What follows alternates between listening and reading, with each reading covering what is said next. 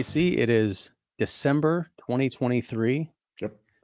We have come, we have eh, pushed ourselves to the very, the furthest edges beyond Hammerland. There's nowhere else to go. Or is there? We'll talk about it at the end of the show. But today, we're going to talk, we're going to end the year as we began with a Vincent Price film. Um, we're going to be talking today about 1968's The Witchfinder General, directed by um, Michael. Why? Why? Uh, Michael, Michael Reeves. Reeves. Yes, I, I had the name uh, on the tip of my tongue, and I I spit it out, and I had to get it back. Um, I this is probably one of the most unique Hammer films that that we've talked about. Mm, Um, we've certainly it's certainly a callback to what Peter Cushing was doing with his uh, Doctor Frankenstein character when we were talking about those movies a couple of years back. Um, but I think this might be one of the only cases where we're talking about a true Hammer style film Hmm. where there is no monster except for the human protagonist. Because even in the Cushing Frankensteins, we were dealing with the Frankenstein monster, and there's sort of this supernatural element to it. right, right. This film is all about people and the rotten things they'll do to each other in the name of spirituality, religion, and power. right. Um, I thank you for recommending it to me, but also uh, you're going to be getting a hefty bill in the mail from my shrink because this movie did stuff to me, man. I don't know what happened here. It is so, not a is not the feel good movie of the year, and uh, I think it, I like the the idea that we're bookending with the two Vincent Price because in Theater of Blood, like that's Vincent Price having a high old time, like he's he's having a he's showing that Vincent Price twinkle in his eye, and the other end of the spectrum is this one where he is cold and dark and it's probably the, the scariest i think uh, i've ever seen vincent price be. Like i think there's no there's no hint of camp. There's no like delighting in the fact that he's he's you know doing doing the doing the show. Like this is this and this was um something that he and michael reeves uh butted heads on throughout the entire film it was not a happy filming experience for either of them I can't imagine it being a happy experience for anybody involved. involved. It's there's just trauma after trauma after trauma. But okay, so set this up for me. Uh, who is Matthew Hopkins? What is a witch finder, and uh, what's the story about? Well, in 1645, uh, Cromwell, you know, is is running England, and uh, you know the the Inquisition, such as it is, is in in full swing, where you could point fingers at people and say, "Well, that person's a witch," and uh, things would go poorly for that person uh, it- because it's very hard to prove you're not a witch. It turns out because they have all sorts of tests that um, that are kind of a no-win situation. Like you know, uh, if you if they throw you in the moat and you sink, well, then you weren't a witch, but you're dead. If you do float, well, then you're a witch, and they pull you out and they hang you or they burn you. So it's a pretty raw deal, uh, and that's why you know we see that in films like The Crucible, um, where and, and there's a lot of these kind of uh, witch hunting movies out there and they're they're always very dark uh, mark of the devil is another one where it's just like wow like people are just awful to each other.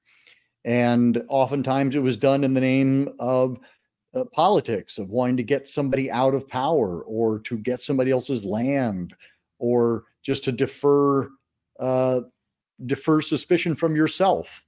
You know rather than have somebody accuse you you would accuse somebody else. Yeah, and that's definitely where we find ourselves here. Um, Matthew Hopkins, played by Vincent Price, is he's an older gentleman who roams the countryside countryside with um, his sort of a, a sidekick, um, a guy named John Stearne, who's basically he's the the person who gets the confessions out of the uh, out of the accused witches by any means necessary. He has no compunction about puncturing people, slapping, you know, beating women uh, who are chained to walls, beating men who are chained up to walls.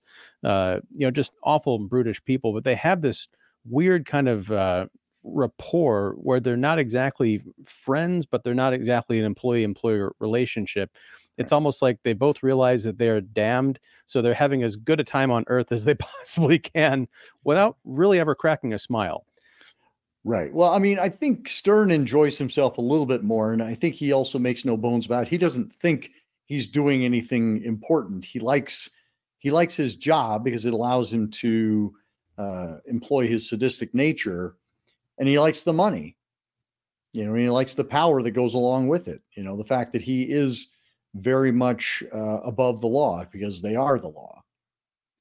And you know, I, we're kind of jumping ahead here, but it's a sort of a philosophical point I wanted to ask you about.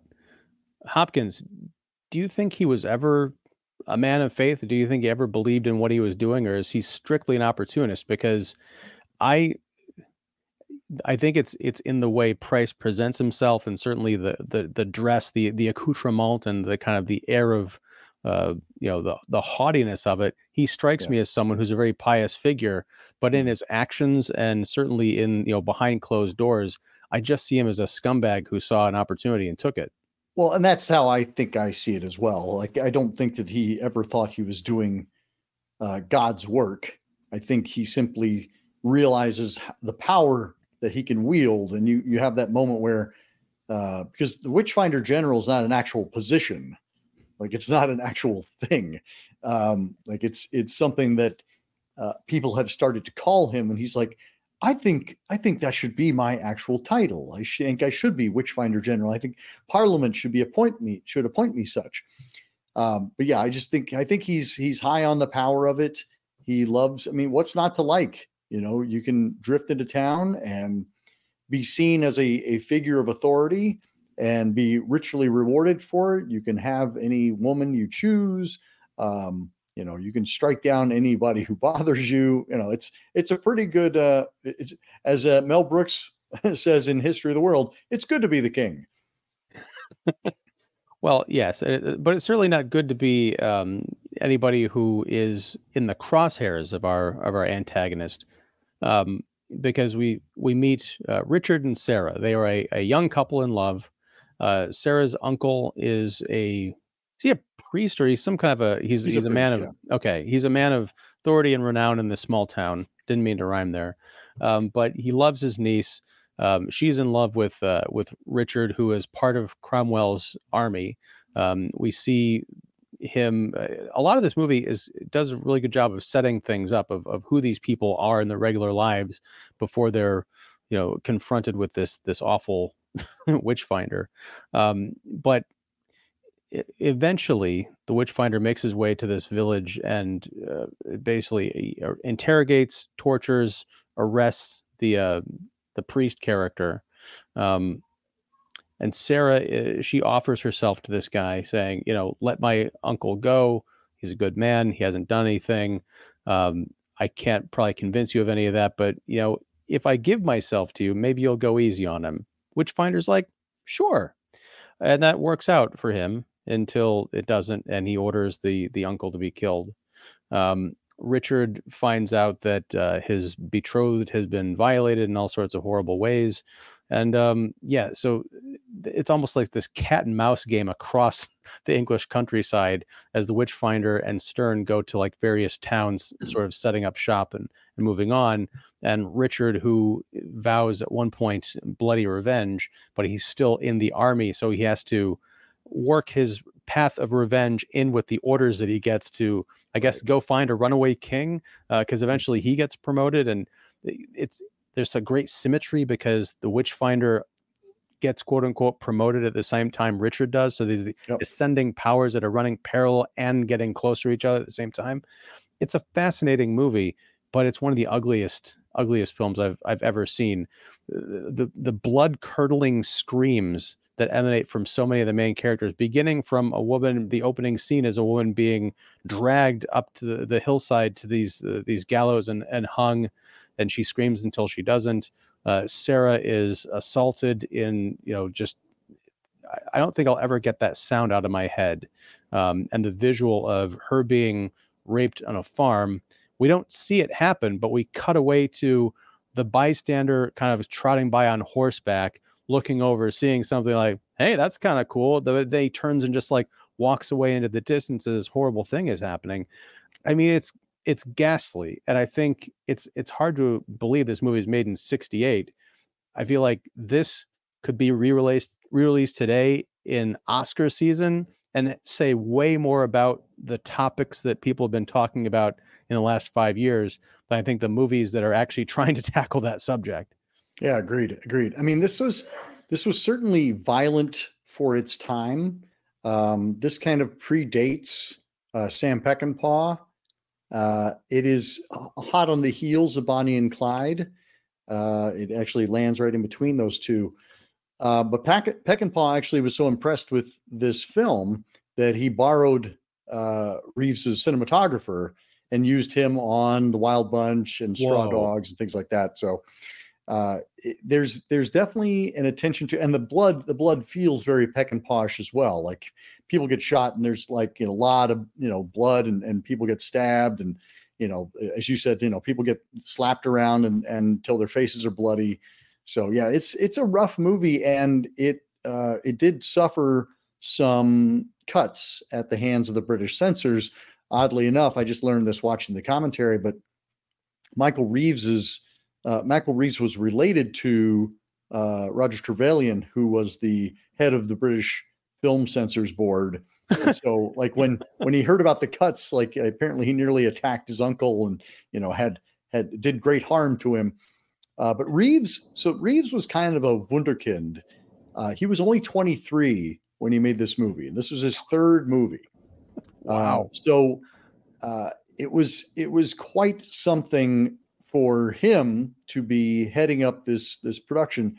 He'd done two earlier films, one called The She Beast, which is not a great movie, but it does have Barbara Steele in it for a day. And so, you know, like that, that was his first film. And then the second one was called The Sorcerers, and that had Boris Karloff in it. And Ian Ogilvy, who plays um, who plays our our, uh, our hero here, Richard.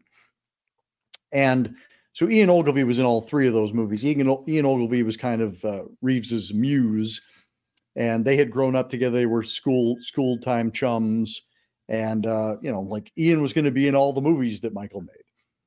But anyway, so this movie uh, started as Witchfinder General. It was based on kind of a a novel by Ronald Bassett, which was kind of a historical fiction telling the story of this real life character, Matthew Hopkins. Matthew Hopkins actually exists. And you can pull up the Wikipedia page on him and see all the terrible things he did.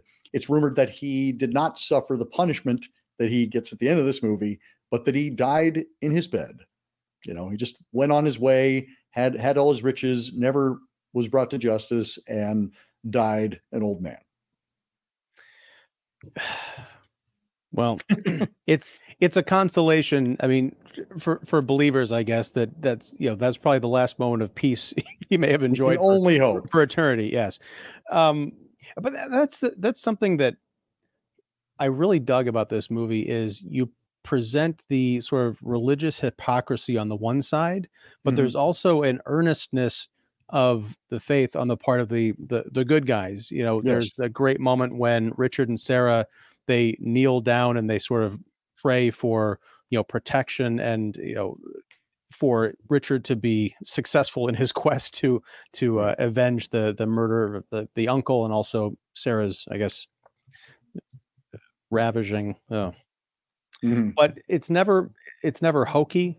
Um, you just you get really the feeling that these are people who grew up in the countryside. You know, Richard was conscripted, I guess, into into war, and it you get the feeling that it is sort of a a religious war. There's talk about um, you know things being done to you know the murders of Christians and things like that. It I don't know. I guess what I'm tr- I, I'm not exactly sure what I'm trying to get at here, but eh, a lot of movies that tackle religion and specifically Christianity, there's sort of this idea that the entire thing is rotten to the core or that the people who believe are dupes or sinister in some way but I, I just appreciate the sincerity here without these characters being one dimensional, especially at the end. Um, one of the most shocking endings, and we've seen our share of shocking endings this year, I think. Um, but uh, we'll get to what happens in that dungeon later. But speaking of dungeons and torture, the thing that that creeped me out was Stearne. His preferred method of of getting information out of people, it seems, was taking like a dagger and just like poking holes in people's backs. It is the most right. unsettling thing because you can just feel it. Well, and what what the the theory is there is that if the devil has left his mark upon you, there will be a point where you don't feel any pain. And again, it's kind of that no-win situations where okay, I'll stab you and stab you and stab you, and you'll be in agony. And if I happen to come across a spot where you're numb, that means you're cursed with the devil. And it's like, you know, so it's like it, it, it, I'm going to stab you and stab you and stab you, and and eventually you'll just give up because the pain is so great. Who the uh, hell came up with this stuff? like, somebody with a really, you know, they were they were smart about this. They're like going, okay, well, what would I mean, but I love these kind of catch 22, you know, situations because it's so frustrating. And it's one of the reasons why the Crucible is such an enduring piece of drama is that you you see just how hysterical the countryside can be, how hysterical humankind can be, uh, where in an effort to defer uh, suspicion or blame, you cast blame on somebody else, and and that you know, and that continues. That cycle continues and continues, and it's like a a, a wildfire that gets whipped up, and everyone is touched by it by the end. Well, the thing that that struck me about it is, yeah, there's definitely that fervor in terms of what people would allow to, the horrors that people allow to go on. But one thing I noticed in a lot of these crowd shots where there are these public executions, there's the crowd a lot of the shots of the crowd they were quiet they were kind of somber they were watching but they were very numb to it probably because they've seen you know a hundred of these things but yeah, eh, a lot, a lot of movies you see people like whipped up into that for for like saying, yeah, burn or hang them, or whatever. But there was like the exact opposite, and you just you get that feeling of fear. If they have any questions about what they're seeing, they're not going to raise that uh, in right. that crowd. Right, and they don't. Yeah, they don't want to call attention to themselves. Right. You know. yeah, it's it's yeah, it's terrifying, and and I like uh, that this film really gets into the process of what it was like to put someone to death. Whether it's the opening of like raising that, um, you know, the the gallows, I guess, or the the flotation, the the floating test, is as you kind of mentioned. I've seen other films where they literally just put people out in a, in a lake or a pond and see if they float. In this, right. they they tie them up and they lower them slowly into this moat and and try and and drown them and, and sometimes successfully um, and then later on calling back to the wicker man which we talked about uh, earlier this year they the witchfinder uh, mr hopkins decides i'm, I'm going to evolve my technique i'm going to do something uh, new and, and great and people aren't even going to be believe what they've seen uh, which is basically burning people at a mega stake like this mm-hmm. almost cruciform thing that the the victim is raised up on and then lowered very slowly onto the fire and yeah. this poor woman uh it's gruesome but it's not graphic but you see just you see essentially this burning from i believe sarah's vantage point in the house that she's staying at she's watching it from a window but even just that much is it's it's almost too much i i was i was I was genuinely upset by some of the scenes I saw this movie. Yeah, yeah, and and it's upsetting, and it, as you say, it's it's uh, it's gruesome and graphic, and and it's all real. That's the other thing. Like this is all historical fact. Like these things happened. Like humankind was like, "Yep, let's let's burn these witches." Um, and I and again, I I I have to wonder. You talked about the the faith. You know, like I think some people believed that yes, there was evil in the world. Um, but I don't know, you know, like I don't know how many people believed in witches. They believed that evil came in the form of people like, you know, uh, Matthew Hopkins. You know, like that's that's true evil. It is, and that's. I mean, uh, we could do like three hours on the nature of faith in movies or outside of movies, right. but I mean, that's the thing is like I'm I'm in the middle of reading. Well, I'm towards the end of reading the Bible right now, and it's fascinating stuff. I mean, I mm. grew up religious all my life, and I'd never actually read the book until you know I'm, I'm 46 now. Mm. Um, and there's there's a lot in there that uh, I don't know. I wonder now this is several hundred years ago so i don't know what kind of access they would have to the scripture versus like going to a church and having people tell them what was in the book that they were supposedly mm. you hmm. know professing but yeah there's just a lot of ungodly stuff in here that i don't even think is called for in this in the scripture right At no right. point is like oh i think there's a devil in that person let's uh, tie them up and and and burn them at, at the stake no well and that's again it feels like a lot i mean a lot of stuff that's invented you know, purely to serve humankind, not necessarily to serve God. And I mean, the, the, argument can be made of how much of that is true for the Bible itself. Like how much of that is, you know, where does that these sto- where do these stories actually come from? Um, but uh, but yeah, it's uh, Reeves. Reeves has gone on record, or did go on record. He died. This was his last movie. He only made three movies, and he died. Um, when he was he, what in his early twenties? Oh yeah, yeah. He died, I believe, of some kind of drug overdose, like a barbiturate. Um, and so no, this is his last movie. And if you watch, like he's becoming a better filmmaker every single time. And you know, the, the general consensus is that he would have been a major player had he, you know, gone on to do more films. But he was trying to make and similar to um, uh, Bonnie and Clyde, where Arthur Penn was trying to show to make an anti-violence movie by making a violent movie by saying there are repercussions to violence it's not just like point a gun and the bad guy falls down. You know it's like no like people get blown apart and people get people are bleeding out. Um and and he wanted to put that violence front and center. And he said i think it makes it a stronger statement if we actually see it, if we actually see that there is, there is a repercussion. It's not, and Peck and Peckinpah, of course, took it to a uh, another level where it becomes almost cartoonish, where you're like, you know, like this is not how humans. Uh, but again, I think done in an effort to show, like, just how ugly violence can be. I think what what underscores it here is you know, we've spent the last few years talking about these Hammer films and Hammer adjacent films. And as I mentioned, this is one of the few that doesn't have any supernatural elements to it. Right. It is very violent. And I feel like we've seen this level of violence in other movies we've talked about, but it's not as upsetting because you could say, oh, it's a monster doing it, or it's something right. being done to a monster. Whereas here, I mean, it's it starts off as a war picture. I mean, you've yeah. got these these soldiers out in the in the woods and they get you know ambushed and and there's I think Richard stays with the horses and he accidentally, or not accidentally, but he saves the life of his commander, which comes into play later on in a kind of a, a touching scene. Um, yeah, it's one of those movies that I, I, would watch the war part of it. I would watch just fi- watching the the the war the Witchfinder General do his thing. Like all of the characters and situations in here are strong enough and presented maturely enough to warrant their own stories, their own films.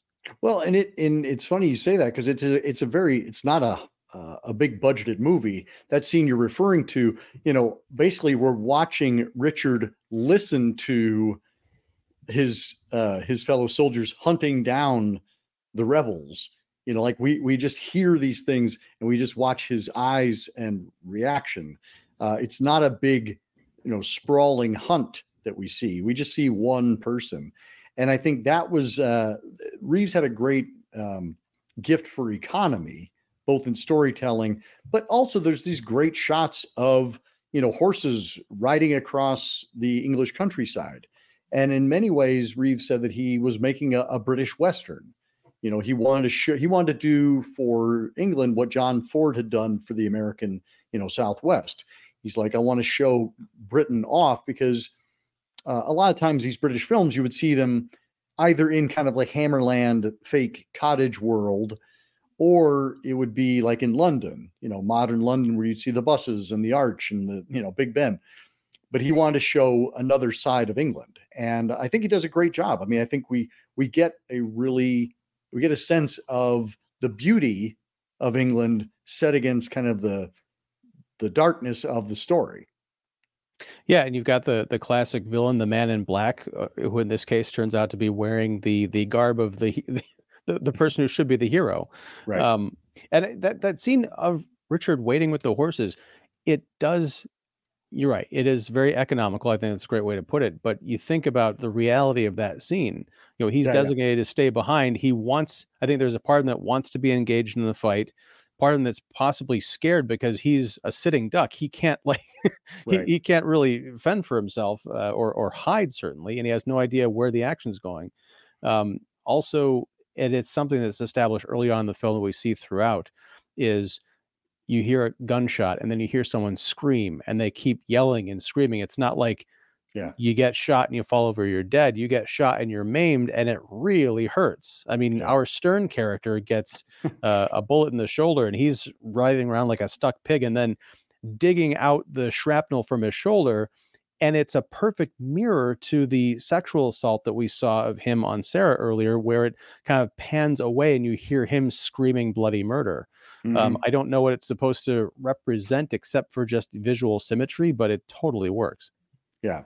Well, and you, you were talking about the other movies we watched, and one of the ones that uh, we watched recently that that wasn't supernatural was Frightmare, and where it's it's just darkness and humanity, you know, and it's you know it being passed down from generation generation to generation.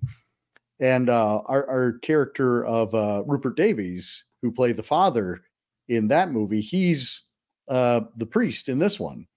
You know, he plays uh, our our uh, our John Lowes character. And another character from another movie was uh, Blood on Satan's Claw. We see Patrick Wymark as Cromwell, you know, sitting there at the big table drinking his his tankard of ale. And even though he's just in it for a moment, it kind of raises the production value. Uh, It does. It it's but it's also, you know, I kind of alluded to this a minute ago. It's a strange moment of the sort of the warm fuzzies in the middle of this completely horrifying picture because you've got the big the big man sitting there at the table with his underlings and you've got the the general like really recommending this this Richard guy for for a promotion because he saved his life and because he's a valiant Right. soldier and and he gets this assignment. It's it's kind of a, a big deal to take this posse and go track down this runaway king.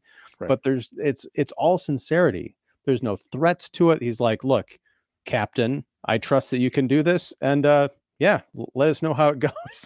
yeah, exactly. Exactly.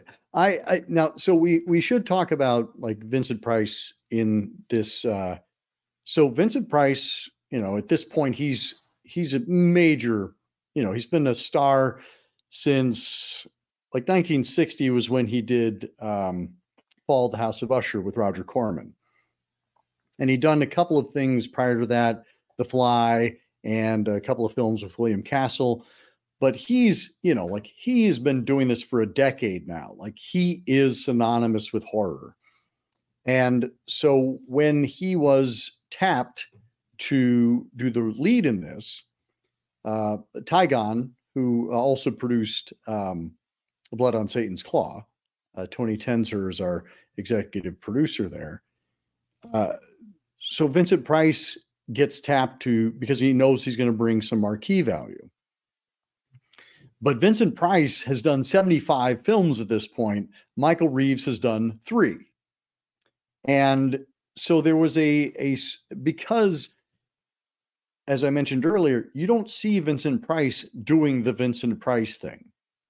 He's very subdued, he's very dark. That was all due to Michael Reeves. Michael Reeves and, and Vincent Price was incredibly frustrated with having this young upstart constantly telling him to stop doing that.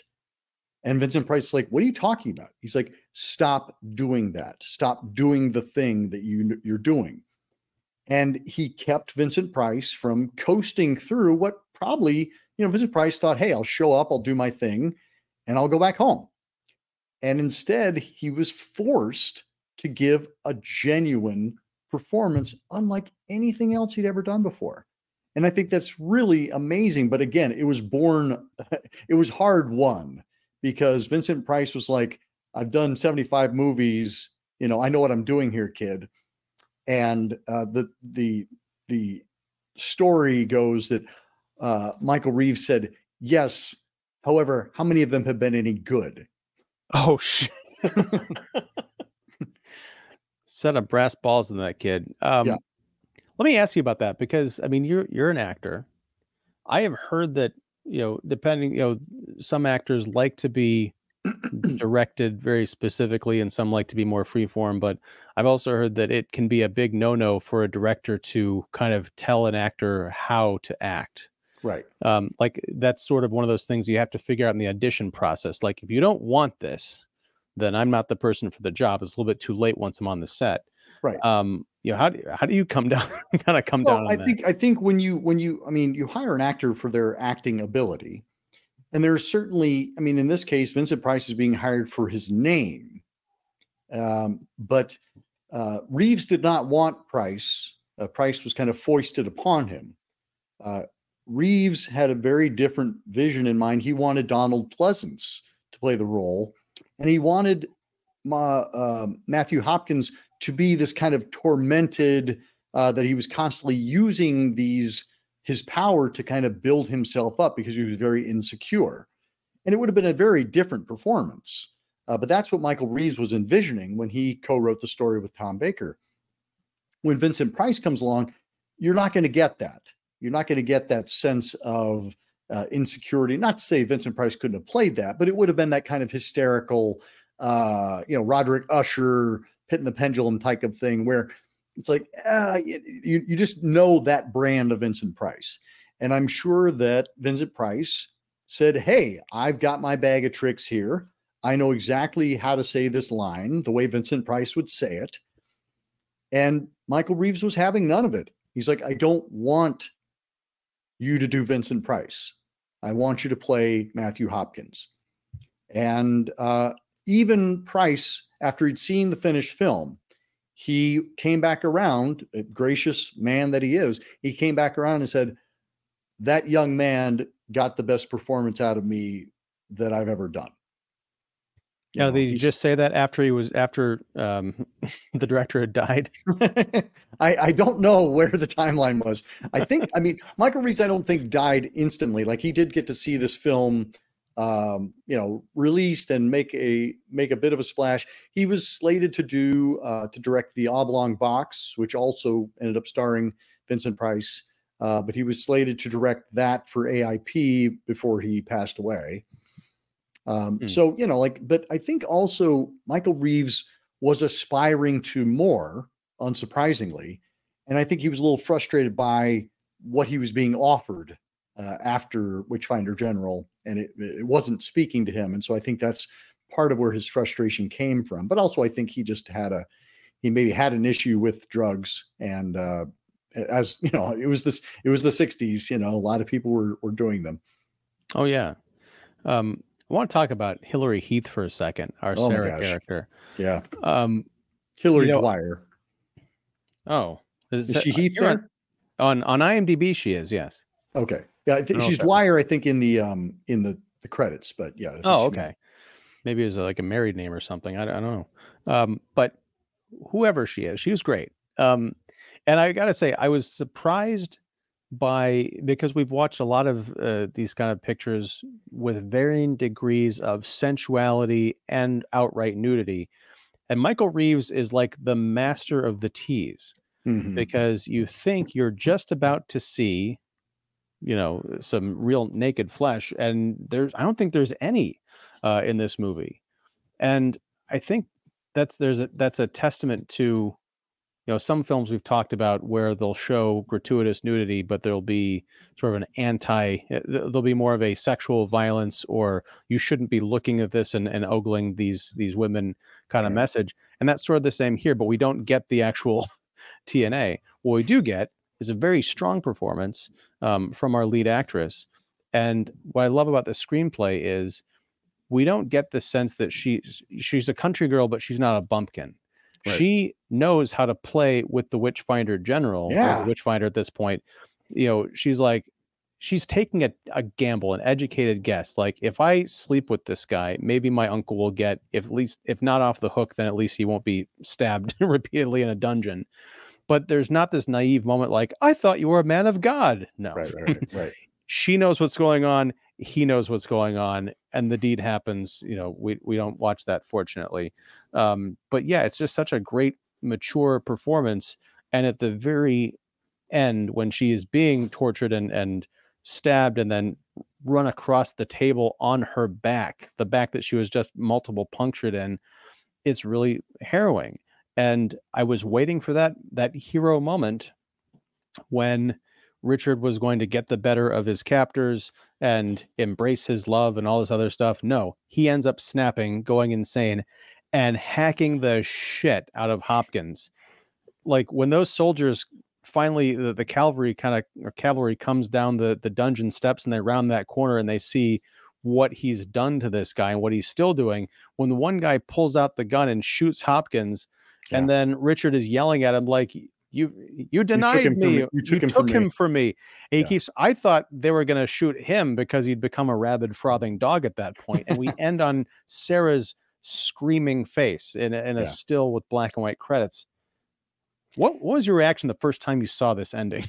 Well, and I, will answer the, the the second thing really quick is that there was that was the original idea was that they were going to have to shoot him as well, and it was on the set that day that they realized, well, I've only I've already fired my gun twice. I don't have any more bullets, and so they said, well, we will end it on this downer note of him being deprived of his revenge and um, you know, Sarah basically having gone insane.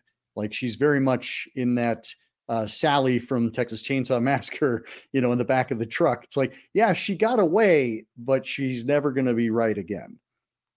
And I love those shots, the empty hallways where you're just hearing her screams, and then they come back and just that that that final image of her.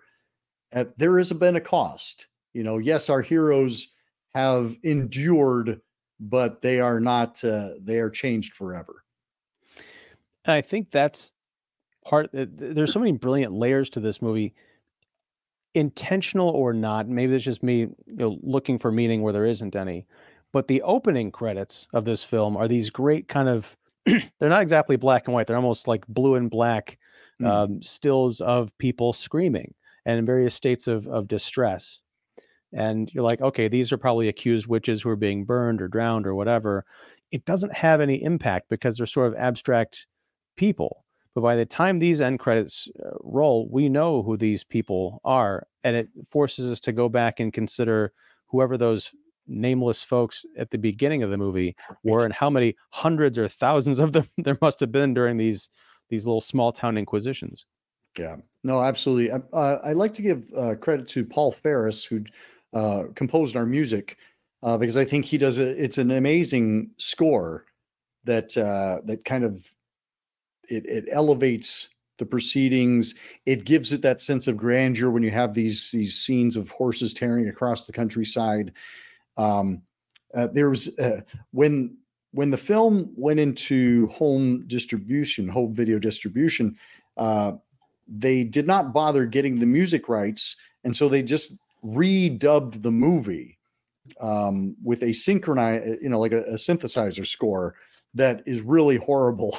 And so when this film was restored to DVD and they put the score back in, it was it was a cause of rejoicing for everybody. the other thing that's worth noting is that this was um, released in America as The Conqueror Worm, Edgar Allan Poe's The Conqueror Worm, uh, which is a, a short story uh, the Poe, but they were trying to tie it into the AIP Poe series, the uh, you know the Poe films that Price had done for American International, and so they had Vincent Price reading just a little bit, uh, like a little passage from the Conqueror Worm that came that went over the end titles, and that's that's how they jammed Conqueror Worm into it, and so you know like uh, it was still success but I, I remember for years reading in reference books about Conqueror Worm, and then later finding out that it was called Witchfinder General, and then now Witchfinder General is what it's known as and accepted as. And Conqueror Worm is seen as kind of the the inferior American cut. I have you read the Poe story Conqueror Worm? I'm sure I have, but I, I couldn't recall it. It has nothing to do with this film. I was going to say because I I love the title Conqueror Worm for this movie because right, sure. You know Hopkins is such a slimy you know guy, but he's also and the worm that turns. Yeah, right. It's it's beautiful. But now that you've told me the true story behind it, I, I'm going to forget I knew it and just say, uh, yeah, it's a Witchfinder General. Witchfinder General. Man, um, yeah, I'm trying to think. Is there anything else that we can talk about here? I think we've covered a lot, but um, anything else you wanted to talk about with regards to our film? Just the last, the last little uh, tidbit was that most of this, uh, this film was shot almost entirely on location. You know, it was shot in Norfolk and Suffolk, um, and uh, the sets were built in air airplane hangars, these kind of uh, discarded airplane hangars, and that's where they built the sets. And it proved to be an incredibly uh, financially worthwhile endeavor because rather than renting a big studio space, they could just build their sets out in the middle of nowhere. Now, the trade off to that was that a lot of the interiors had to be redubbed because it was so loud uh, out in out in in the in the air in the uh, out in the fields with you know stuff going on overhead and and whenever it rained you know like it was banging down on the the tin roof and things like that so there was a plus and a minus to it but uh and speaking of redubbing uh our our guy who played Stearne robert russell that's unfortunately not his voice that we hear he was his entire performance is redubbed by another actor uh because uh, reeves wanted the voice just to be pitched a little lower which is and physically he's great. Yeah. Uh, and it's kind of, you know, like I think it was it was frustrating for the actor uh, to see the see the movie and go, wait, that's that's not my voice, but that happened all the time, right? That happened all the David time Prowse. in happened all the time in in people's uh in, especially in England where just uh, actors and actresses were redubbed willy-nilly. Yeah, I we didn't talk about the uh, the bar fight, um, which was pretty No. spectacular. yes, it is. Well, that's what I mean. Like I think Robert Russell, like as Stearne, he's he's such a because he doesn't look like a very athletic guy, but he actually is very he's very nimble. Um, like he he rides well, uh, he fights well, and and you know like flies over tables and things like that. So I was yeah, I, I really I love his performance. It's just you know it just when you realize it's not his voice, you're like, a wow movie making, and then b like oh that's too bad.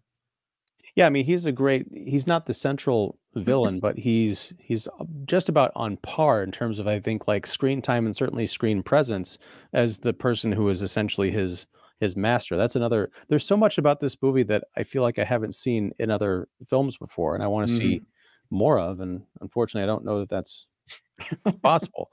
Why why haven't people learned the lessons of Witchfinder General, Aaron? Uh, I that I cannot answer, my friend. the witch Um, hunts endure. Okay, look, eh, just what again? There's a scene where our two villains are riding on the countryside going to the next town.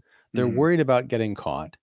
They run into a blockade of soldiers, and Hopkins basically does a distraction using Stearns as bait, and he goes off and escapes while Stearns Stearns taken captive Right. and is threatening to be conscript, conscripted into into being a soldier for the army. I'm like, what Right. is going on here? And eventually, they they do catch up to each other, and they end up working together again because they're they're twisted, evil best friends.